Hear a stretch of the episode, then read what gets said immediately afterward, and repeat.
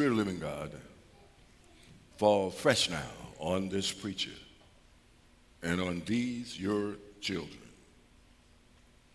whose blood of your Son, Jesus Christ, flows through their life and indeed the vein of their existence. In Christ's name we pray. Amen. Brothers and sisters, we continue our series today, The Kingdom, K I N space D O M, of God. And I'm using for a working definition noted theologian Ada Maria Isasi-Diaz. This definition, as she says, I recall hearing kin-dom from a friend who was a nun as an alternative to language of kingdom, a word fraught with colonialism, oppression, and imperial violence. Jesus, she wrote, used the kingdom of God to invoke an alternative order of things over and against the political content of the Roman Empire and its Caesar, the actual kingdom and king at the time. Jesus wanted an alternative rule where people lived into a family model governed by the rubric of love. The great apostle, though, brothers and sisters, gives us a very difficult challenge today.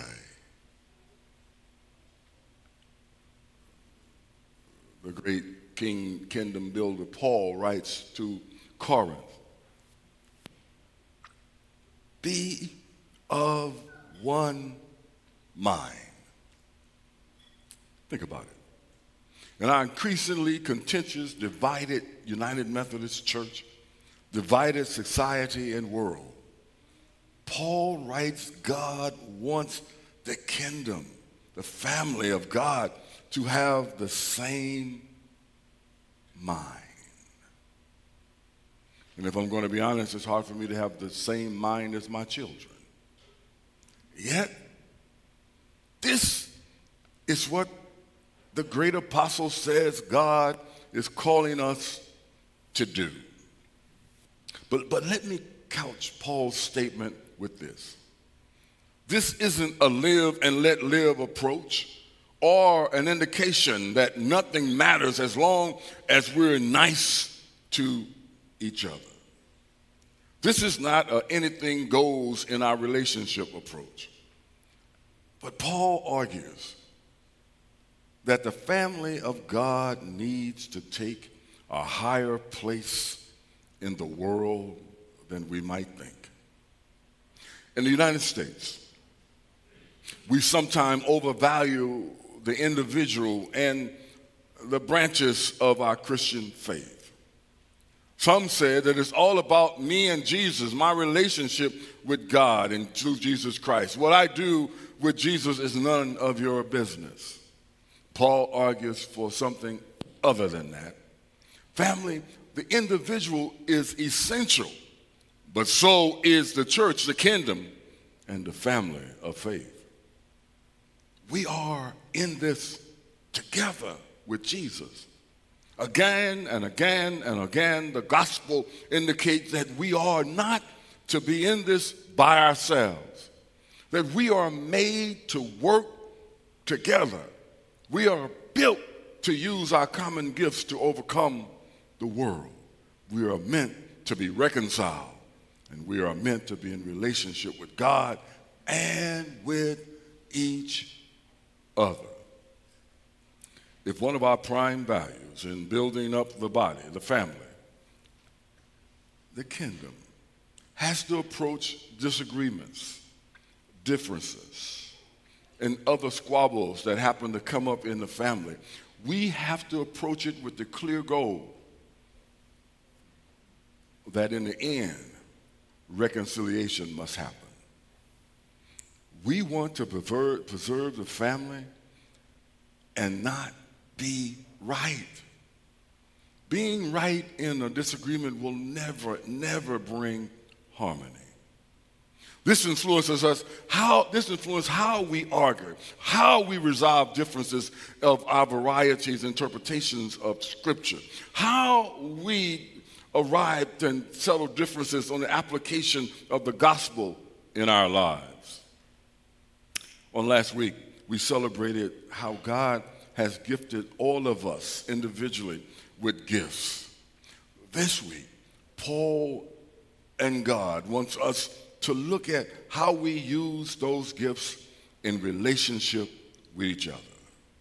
We can celebrate the life of the kingdom in fellowship, in learning together and serving together with the gifts that God has given us. We can rejoice in our reach, which is always greater when we work together than separately. There is an African proverb that says, if you want to go fast, go by yourself. But if you want to go far, go together. We are in this for the long haul. The way to the kingdom of God is straight and narrow, but we are built for this. We are gifted to help each other make the kingdom a reality.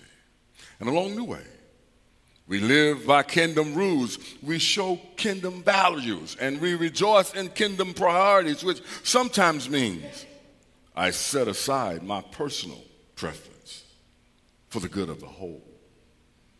But more often than not, we realize that my personal good is fulfilled by the good of the whole family. A local church, the local church, was born of God as an outpost of heaven. And we are linked by the blood of Jesus to every other outpost God has established to pursue the same common goal to save the world. If we are tired of hearing about mass shootings, we are tired of hearing about another street burnings, we have to get busy as a church and use our blood bought gifts to save the world. We are co workers with Christ, charged to build up his kingdom. The local church and its believers are set apart in Christ, and therefore we are called saints.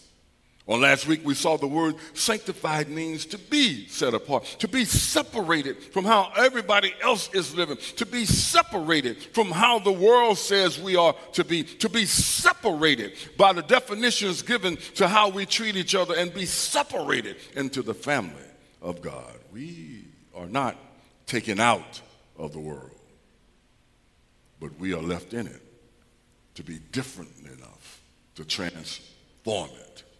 Our lifestyles, how we treat each other, has to be different. How we use our gifts has to be different. Our purposes must be different. Our goals have to be different. Each of us, each of us has a position in the body and the kingdom of God. We are all members of the same universal family. For I read, For as we have many members in one body, and all members have not the same office, so we, being many, are one body in Christ, and every believer, one member of one another. There's only one thing harder than living alone, and that's living with another person. If you don't believe me, ask those who are married. Now, now, ladies, look at me. How many times do you have to tell him to not leave this shaving stuff laying all around on the counter? It's hard living alone, even harder to live with someone else. It's difficult to win the world for Christ by yourself. It's even harder to win the world for Christ working with someone else. It's a challenge getting people to work together. There is perhaps no greater example of that than in the church, the family of God, where every individual has talents. Every individual is gifted by God, and those talents are evident. Every single person in the kingdom of God has been gifted, and it's distinguishable. It's like a gifted basketball team.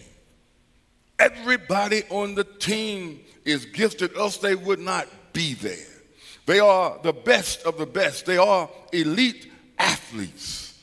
The difficulty, though, is getting them to play together, getting one team member to give the ball up to another for the good of the team. God gives us the Holy Spirit for such a person, for such a purpose. The leadership of the church has to be the people who help you discover the gifts that God has given you and then work tirelessly to get you to use those gifts together for the building of the kingdom. I often tell people, you know, pastors are talented, but probably the less, most less, the less talented people in the church. Everybody else in the church is gifted with talents, but the pastor's job is to get them to use those gifts to play together for the building of the kingdom. The challenge lies in getting members to work in a harmonious fashion because we are not robots. We are men and women made in the imago Dei, the image of God, and in our human composition, God gives us free will. God does not mandate that we work together and use our gifts for the building of the kingdom. God does not mandate anything. God, in his composition of making us in God's image, has said, You have the freedom to choose. In our text, the Apostle Paul deals with the enigma of being like minded and the mystery of how to get a church full of gifted and independent thinkers to work together to achieve one goal and one purpose. Charles Osgood told the story of a lady who, two ladies who lived in a convalescent center. Each had suffered an incapacitating stroke. Margaret's stroke left her left side restricted, while Ruth's stroke left her right side restricted. Both of the ladies that had happened by chance were accomplished piano players. Both had given up hope of ever, ever playing with meaning and purpose again. The director of the center set them down at a piano and encouraged them to play solo pieces together. They did, and a beautiful friendship developed from that moment. There was a single mindedness of purpose that brought their individual talents together. And family, that's the perfect picture of the goal of every church that serves the Lord Jesus Christ what one member cannot do by themselves. Two or three can do together if they only do it in harmony.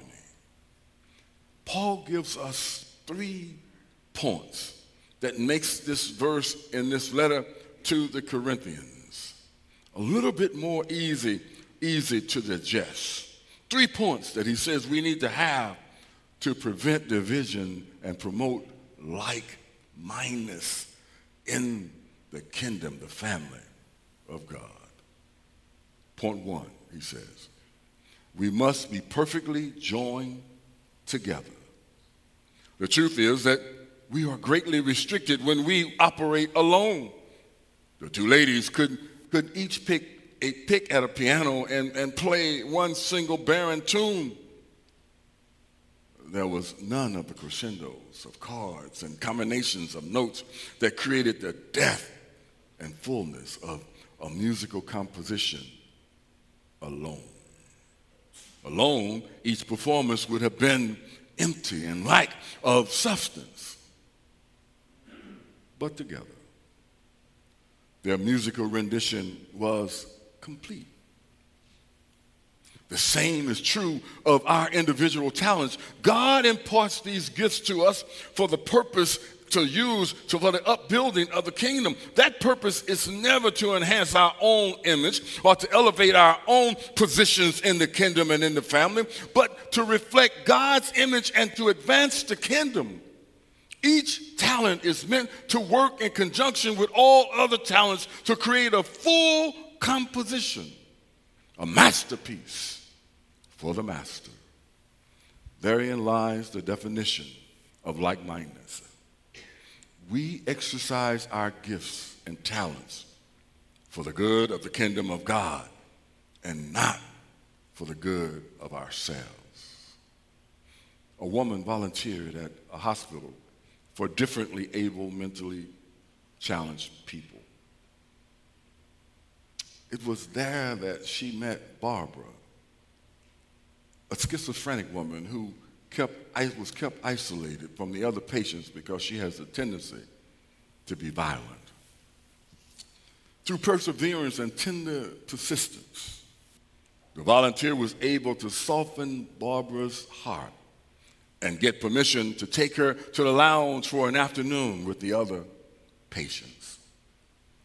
Barbara sat down, immediately sat down at the puzzle table where someone had abandoned an, uh, all hope of completing a very difficult puzzle of a cat. Barbara said nothing to anyone in the room as she began turning over each piece of this 1,000 piece puzzle, right side up. The volunteer, thinking that it was good therapy for Barbara, just sat and watched. When all the pieces were turned right side up, Barbara became extremely frustrated, looked at the volunteer, and started hollering, Missing, missing, missing. The volunteer tried to console her, but it was useless.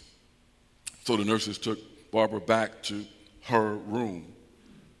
When the volunteer arrived the next day, the nurse grabbed her and said, Barbara was very irritated after you left the, yesterday. We thought the puzzle might calm her down, so we brought the puzzle table to her room. You've got to see this. You've got to take a look at this. It's unbelievable. She led the volunteer to Barbara's room, and there on the table was a completed puzzle with one piece missing a cat's eye.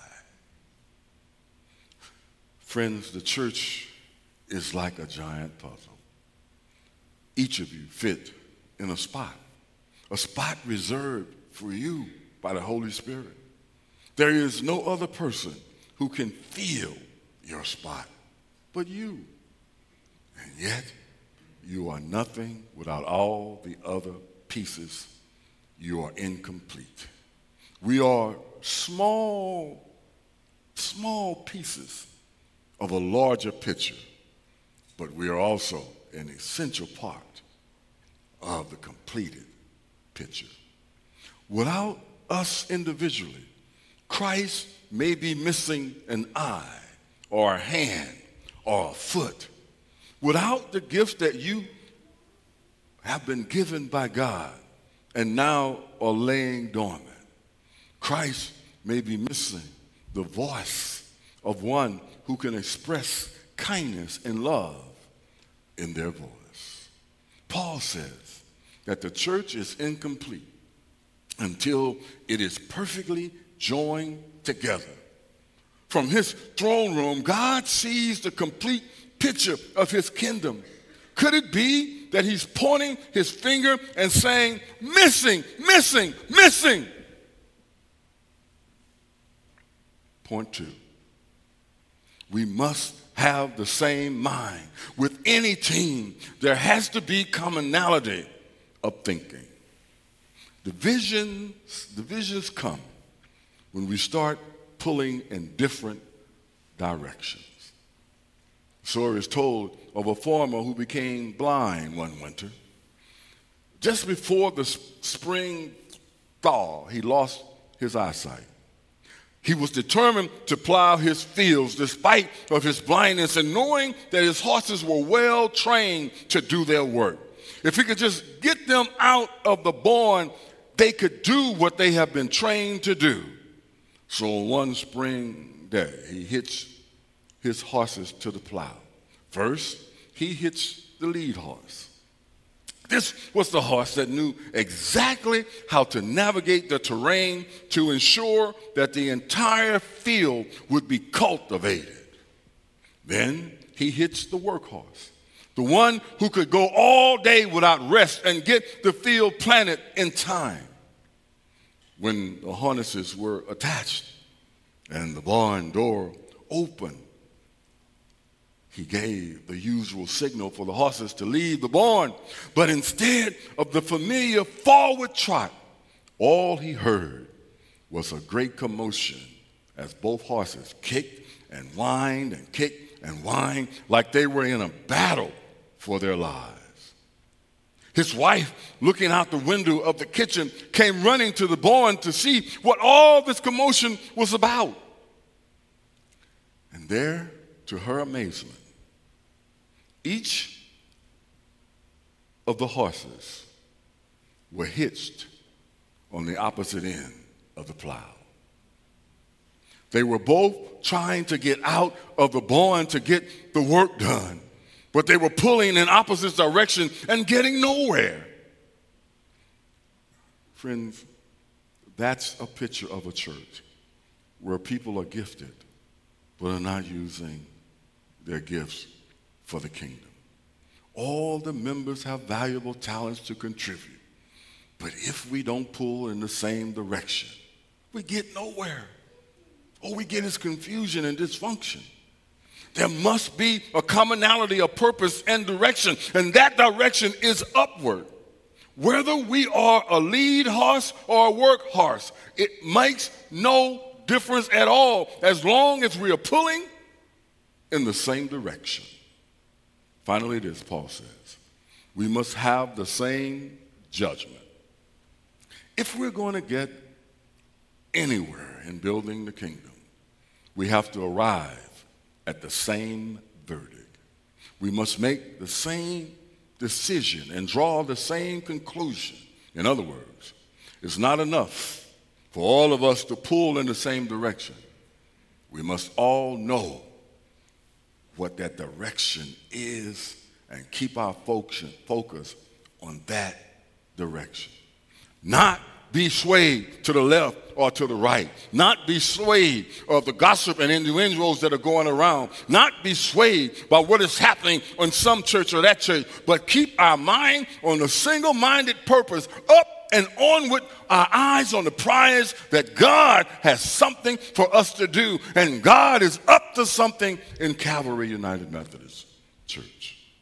If we all know where we're headed, we will all be equally excited to get there.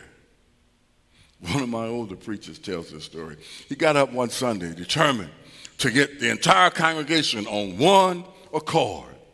They were good people but too many factions in the church with differing opinions about the vision of the church and the purpose of their service of Christ. Their lack of cooperation was hindering the work of the church and its identity in the community. So he decided to take some drastic action. He began his sermon by saying, I was young, but now I'm old. I haven't got the time left that I used to have. All of us who want to go to heaven, raise your hand. Not a single hand went up. The pastor was dumbfounded. He struggled to preach the rest of the sermon, then stood at the door to greet members at, as they left. And one brave soul, one elderly lady, shook the pastor's hand and then paused with absolute honesty and said, Pastor, we all want to go to heaven. We just ain't ready to go yet. and that could be a problem in our congregation. We love the Lord, we really do, but we're just not in a hurry to see Him face to face. But isn't that the whole point of our salvation? Did not Christ die that we might never experience death? Did not Christ die that we might one day reign with him in heaven? Did not Jesus die that we may overcome the grave and live eternally with him? That's our common judgment, our final verdict. Guilty, but pardoned. We live and serve and work because it is the demonstration of our genuine faith in Christ and our common goal that one day we'll, we will spend eternity with Him. Paul says that our like mindedness of purpose can only happen by the name of our Lord Jesus Christ. We have to keep focus on Christ and on the cross. There's a danger, my brothers and sisters, in taking our eyes off the cross. We begin to think that life is, is, is, is, is our own reward, that my successes are my reward from God, and heaven is just some Christian perk that comes at the end. We start thinking about our accomplishments are our own and that we deserve more credit than we are receiving for the work that we do. We forget that the reward comes later. In this insane world where nations are pulling against nations and political parties are pulling against political parties and parents are pulling against children and employees are pulling against supervisors and pastors are pulling against church boards and committees. Paul says that if we want to find sanity, we must learn to be like minded. You see, a like minded work staff moves an organization forward. A like minded Congress moves a nation forward. A like minded household produces children that want to be servants in the kingdom. A like minded world would put an end to war and, also, and, and allow us to live in peace. But if none of these goals are achievable, if they are hampered by division and differencing and different opinions, lust for power, and so many other areas of dysfunction, brothers and sisters, we ought to at least be able to overcome insanity in the church in the family of God, we at least ought to be able to work together where every member is here for the same reason to glorify God and to one day meet our Savior face to face. The dictionary defines sanity as the ability to think independently and rationally. But the Bible gives us a new definition of sanity. God says that sanity is the ability to be like minded, to function in harmony as a group. To the Romans, Paul said, Now the God of patience and consolation grant you to be like minded one toward another according to Christ, that you with one mind and one mouth glorify God, even the Father of the Lord Jesus Christ to the Philippians, Paul says, He has fulfilled you my joy, that you being like minded, having the same love, being of one accord, one mind. This, brothers and sisters, is our challenge until we are called home. Each puzzle piece perfectly joined together as we shoulder the responsibilities of kingdom work each worker pulling in the same direction as we plow through the hardships and temptations of life. Each saint serving with our eyes on the prize, our heavenly home, where we hope to hear and will hear someday. Well done, good and faithful servant. Each family member gifted, so gifted by God to get the work done.